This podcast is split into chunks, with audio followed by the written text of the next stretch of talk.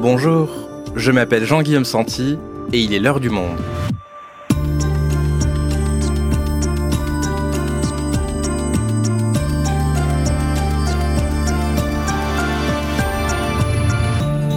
Aujourd'hui, qu'il s'agisse des Italiens de 1880, des Polonais de 1930, des Algériens de 1960 ou des Maliens de 2020, le migrant a souvent été accusé à travers les âges d'être une menace pour la cohésion sociale, une concurrence sur le marché du travail, voire un péril pour la patrie.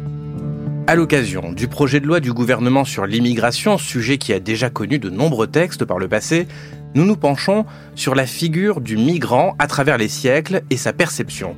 Qui était-il? Comment était-il considéré? De quoi les a-t-on accusés? Y a-t-il une époque où il fut toléré? Anne Chemin est journaliste au service Idées du Monde. Elle s'est penchée sur cette question de la fin du 19e siècle à aujourd'hui. Elle nous raconte. Immigration en France, un siècle de préjugés, un épisode de Marion Botorel, réalisation Florentin Baume.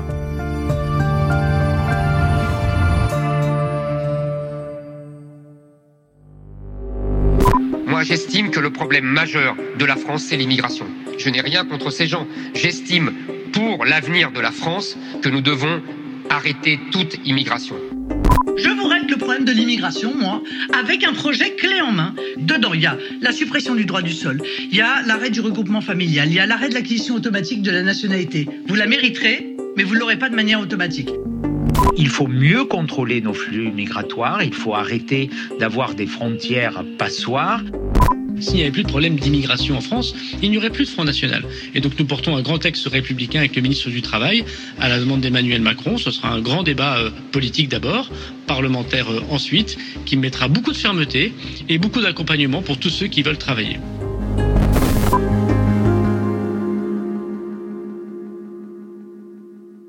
Anne, tu es journaliste au service Idées du Monde. On vient d'entendre que les responsables politiques parlent beaucoup d'immigration. C'est un thème qu'ils ont largement choisi d'évoquer l'an dernier lors des élections présidentielles et législatives. Et le gouvernement présente à nouveau un projet de loi sur le sujet. Toi, tu as décidé de retracer l'histoire de la perception des immigrés. Pourquoi? La France a une histoire particulière avec l'immigration, c'est ça? Oui, en fait, la France est une terre d'immigration depuis 1870, ce qui n'est pas du tout le cas des autres pays européens, qui sont plutôt des terres d'émigration, c'est-à-dire l'Angleterre, l'Irlande, l'Allemagne, l'Italie, les pays scandinaves ont vu partir leurs habitants à la fin du 19e et au cours du 20e, alors que la France, au contraire, à cause de la dénatalité qui avait commencé en 1750 et qui s'est poursuivie au début du 19e, a toujours, elle, été une terre d'immigration, même si les immigrants ont changé. Et c'est pour cette raison que c'est une société multiculturelle, puisqu'un tiers des Français sont soit immigrés, soit des enfants d'immigrés, soit des petits-enfants d'immigrés. Et qu'est-ce qui t'a marqué le plus au cours de tes recherches maintenant sur la perception du migrant Alors ce qui est frappant quand on regarde sur 150 ans la perception du migrant, c'est qu'au fond les stéréotypes sont assez euh, semblables. Ceux qui visent les Italiens dans les années 1880 euh, ressemblent à ceux qui visent les Polonais dans les années 30 ou les Arabes aujourd'hui. Ce sont toujours les mêmes choses, ils ne sont pas intégrés, ce sont des voleurs. Euh, parfois aussi, et beaucoup, contrairement à ce qu'on pourrait croire aujourd'hui, ils sont trop religieux puisque c'est ce qu'on disait des Italiens et des Polonais dans les années 1880 et 1930, et on le dit aujourd'hui, des Maghrébins qui seraient trop musulmans pour la société française et difficiles à assimiler euh, pour ces raisons. La deuxième chose qui est frappante, c'est que les crises autour de l'immigration sont souvent liées à des moments difficiles sur le plan économique, mais aussi à des crises identitaires, et que dans ces moments-là, l'immigration sert à construire le nous, c'est-à-dire que créer des différences entre eux et nous, dire que ces personnes sont difficiles à intégrer, c'est une façon simple et parfois un peu artificielle de définir ce qu'est un vrai français et non pas un faux comme ceux qui sont issus de l'immigration. Alors démarrons avec toi cette euh, grande histoire. Tu as décidé d'étudier cette question à partir de la fin du 19e. Pourquoi? Parce qu'on migrait quand même avant le 19e. L'histoire est faite de migration, alors pourquoi avoir choisi cette date pour le début de ton enquête? Parce qu'avant 1870, il y a bien sûr des étrangers en France, mais ce ne sont pas les mêmes immigrés que ceux qui vont arriver ensuite à partir de la Troisième République. Ce sont plutôt des gens qui sont issus des élites européennes, alors que ce qui va se passer à partir du début de la Troisième République, ce sont des travailleurs qui vont venir par dizaines de milliers, voire par centaines de milliers, travailler en France dans l'industrie et dans les mines. Et dans quelle proportion? Alors en 1881, la France compte près de 500 000 Belges, 200 000 Italiens, des dizaines de milliers d'Allemands, de Suisses ou d'Espagnols, c'est-à-dire qu'il y a pratiquement un million d'étrangers au tournant du siècle en France. Un million sur les 40 millions d'habitants que compte la France à ce moment-là, donc, et est-ce qu'ils sont mal perçus? Ils sont très mal perçus, et non seulement ils sont mal perçus, mais ils sont maltraités. L'historien Laurent Dornel recense 230 affrontements en France entre 1870 et 1914 entre des Français et des étrangers. Et l'acmé de ces violences, elles ont lieu à Marseille en 1881, on appelle ça les vêpres marseillaises. Elles ont lieu aussi à Aigues-Mortes en 1893. Ce sont des violences très très fortes qui ont lieu contre des Italiens. Il y a aussi des violences contre les Belges qui ont lieu dans les mines du Nord à la fin du 19e siècle. Et c'est ce que raconte un délégué des mineurs de Lens dans le journal Le Temps en 1892. On a cassé les carreaux des Belges, on leur a jeté de la boue, abîmé leurs portes. Les garçons, employés par les mines, allumaient des bottes de foin sous leurs fenêtres ébréchées. Ils enfumaient les Belges comme des lapins. Donc on voit la violence qui était exercée contre ces travailleurs qui étaient en fait considérés comme des voleurs de travail. Il y a à la fin du 19e dans les syndicats et dans le monde ouvrier tout un débat aussi sur la question des étrangers. Doit-on ou non les accueillir puisqu'ils sont accusés non seulement d'être des voleurs de travail, mais aussi de faire baisser les salaires. C'est ce que Karl Marx appelait l'armée industrielle de réserve. Par ailleurs, ces sentiments euh, d'animosité sont euh, accentués à la fin du 19e par la constitution des États-nations, puisque dans la plupart des pays européens, à ce moment-là, on lit la question de la nationalité aux droits politiques, c'est le suffrage universel et le droit de vote, mais aussi aux droits sociaux. Donc en accentuant la différence entre les Français et les étrangers, on nourrit aussi un discours hostile aux étrangers.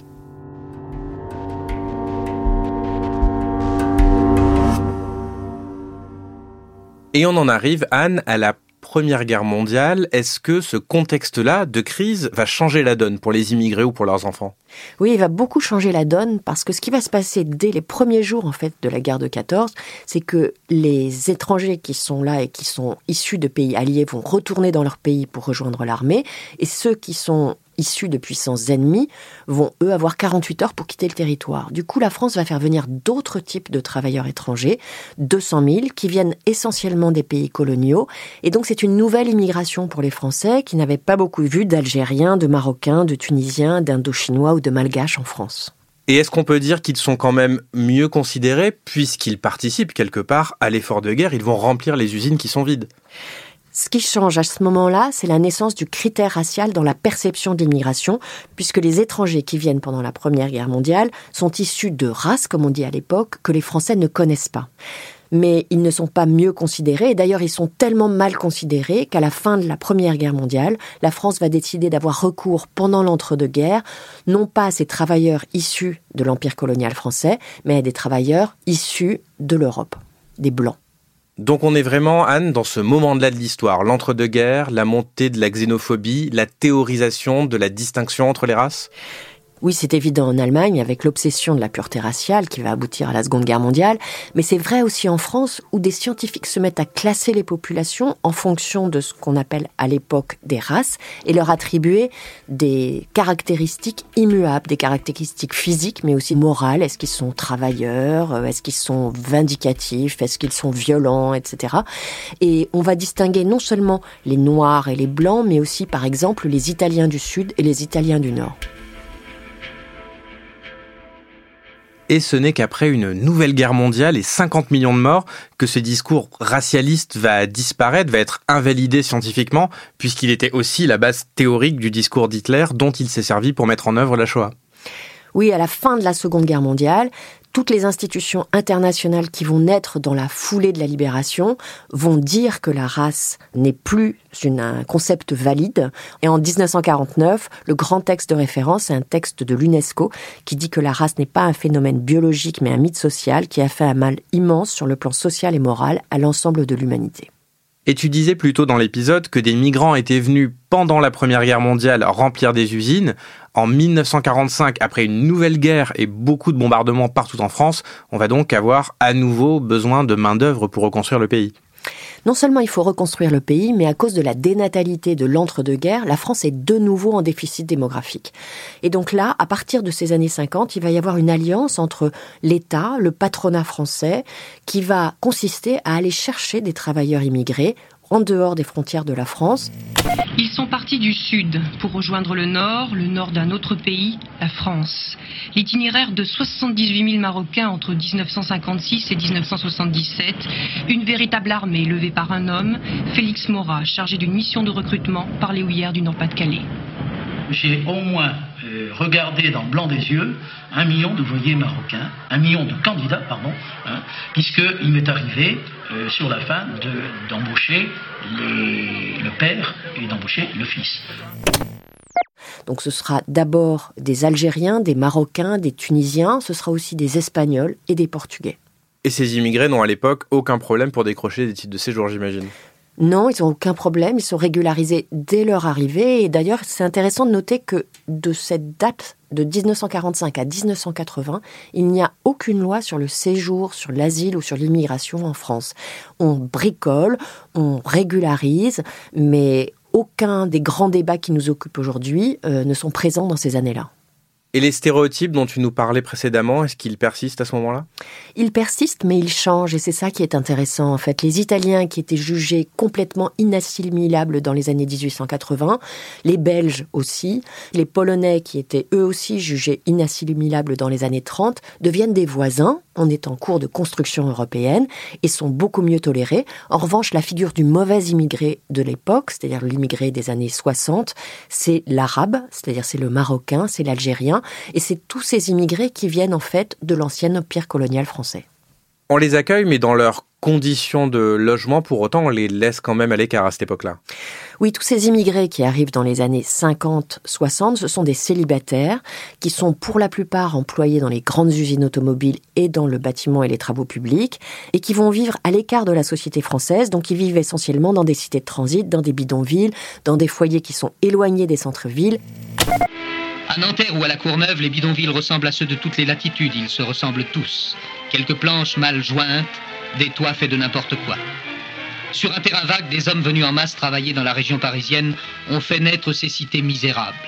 Africains du Nord, Portugais, Espagnols et aussi des Français. Donc on est à ce moment-là au milieu des années 70. Qu'est-ce qui marque un nouveau moment de bascule dans la perception de l'immigré dans les années 70, évidemment, c'est l'année des crises, la crise de 73, puis la crise de 79, c'est le début du chômage de masse, et c'est ça qui va changer la donne et qui va conduire le gouvernement français, en 1977, à proposer une aide au retour pour les immigrés qu'on a fait venir sur le sol français. C'est ce qu'on appellera le million Stoléru. Et on écoute Lionel Stoléru, le secrétaire d'État au travail chargé des travailleurs immigrés, expliquer les conditions de ce million Stoléru. Alors, million, c'est 10 000 nouveaux francs à l'époque. Nous menons une politique pour accompagner la diminution de la main-d'œuvre étrangère en France, parce que tout nous montre autour de nous, le bon sens dans la vie quotidienne, que par rapport aux 15 années de croissance rapide du passé, nous changeons d'époque et il y aura probablement dans les 15 années qui viennent une diminution régulière de la main-d'œuvre étrangère en France. Et alors, est-ce que ça fonctionne? Est-ce que, comme le veut le gouvernement de l'époque, les immigrés rentrent au pays? Non, cette aide au retour ne marche pas du tout, tout simplement parce que les immigrés qui sont venus dans les années 50, 60 et début 70 se sont en fait installés, enracinés sur le territoire. Ils ont commencé à faire venir petit à petit leur famille, ou ils ont eu des enfants sur le territoire français, et du coup ils n'ont pas du tout envie de retourner dans leur pays d'origine.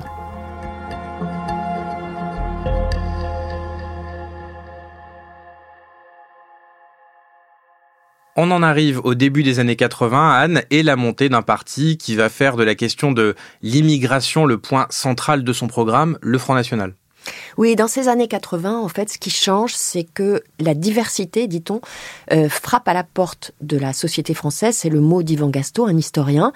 Et face à cette diversité, ces enfants d'immigrés qui sont là, qui sont dans les écoles, qui sont dans les supermarchés, qu'on voit dans les rues, il y a deux France. Il y a une France qui est celle du Front National, qui va remporter en 1983 à Dreux pour la première fois une grande mairie. Et puis il y a une France qui est ouverte à cette diversité et qui va être présente notamment autour de la Marche des Beurs en 1983 ou autour de Touche pas mon pote dans ces mêmes années 1980 et qui elle pensera que la question ce n'est pas celle de faire repartir les immigrés mais plutôt d'accueillir ceux qui sont là, notamment la deuxième génération, et de combattre les discriminations. Swing à la Bastille, à l'appel de quelques 60 organisations, un long défilé de Bastille à Nation. Long défilé aux mots d'ordre et slogans variés. Certains étaient venus pour manifester contre Le Pen, d'autres plus généralement contre le racisme, d'autres enfin contre la politique du gouvernement en matière d'immigration et de droit d'asile. Un ensemble hétérogène et parfois folklorique. Je me souviens, j'étais présente à l'accueil de cette euh, marche euh, à Paris en 1983. Il y avait énormément de monde et c'était la célébration, en fait, de ce qu'on appelait le mélange. Je me souviens de pancartes où il y avait écrit La France est comme une mobilette, elle a besoin de mélange. C'est à cette époque qu'il y a un colloque d'ailleurs à la Sorbonne avec François Mitterrand, donc euh, il est président de la République, et il dit, applaudit, que la France est une société pluriculturelle. Nous sommes français, nos ancêtres les Gaulois, un peu romain, un peu germain, un peu juif, un peu italien, un peu espagnol, de plus en plus portugais, peut-être, qui sait, polonais. Et euh, je me demande si déjà nous ne sommes pas un peu arabes.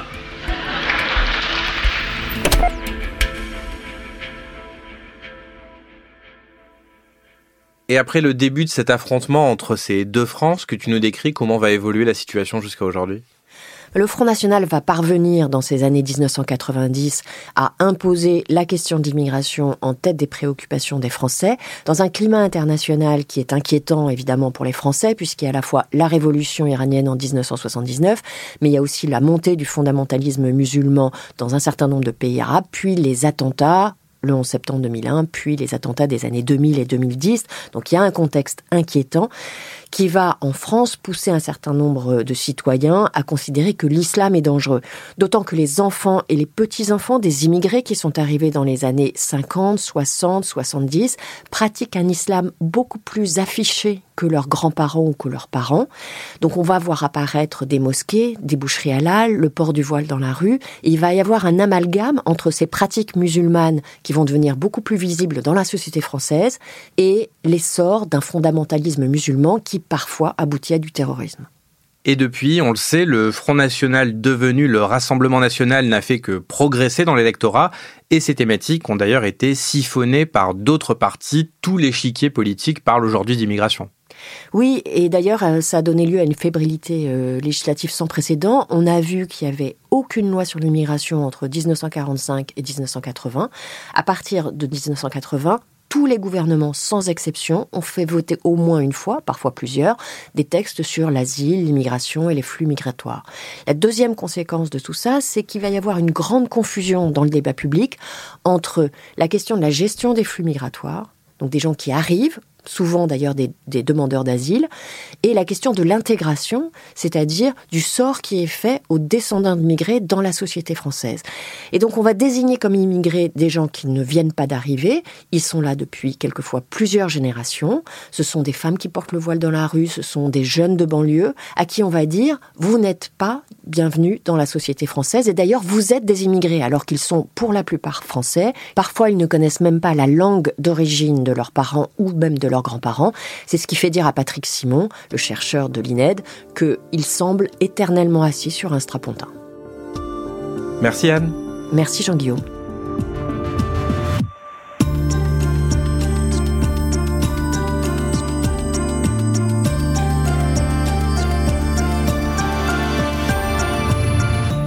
Si vous souhaitez en savoir plus sur le sujet, vous pouvez aller consulter l'intégralité de l'enquête d'Anne Chemin dans la rubrique Idées. Le lien se trouve dans la description de ce podcast.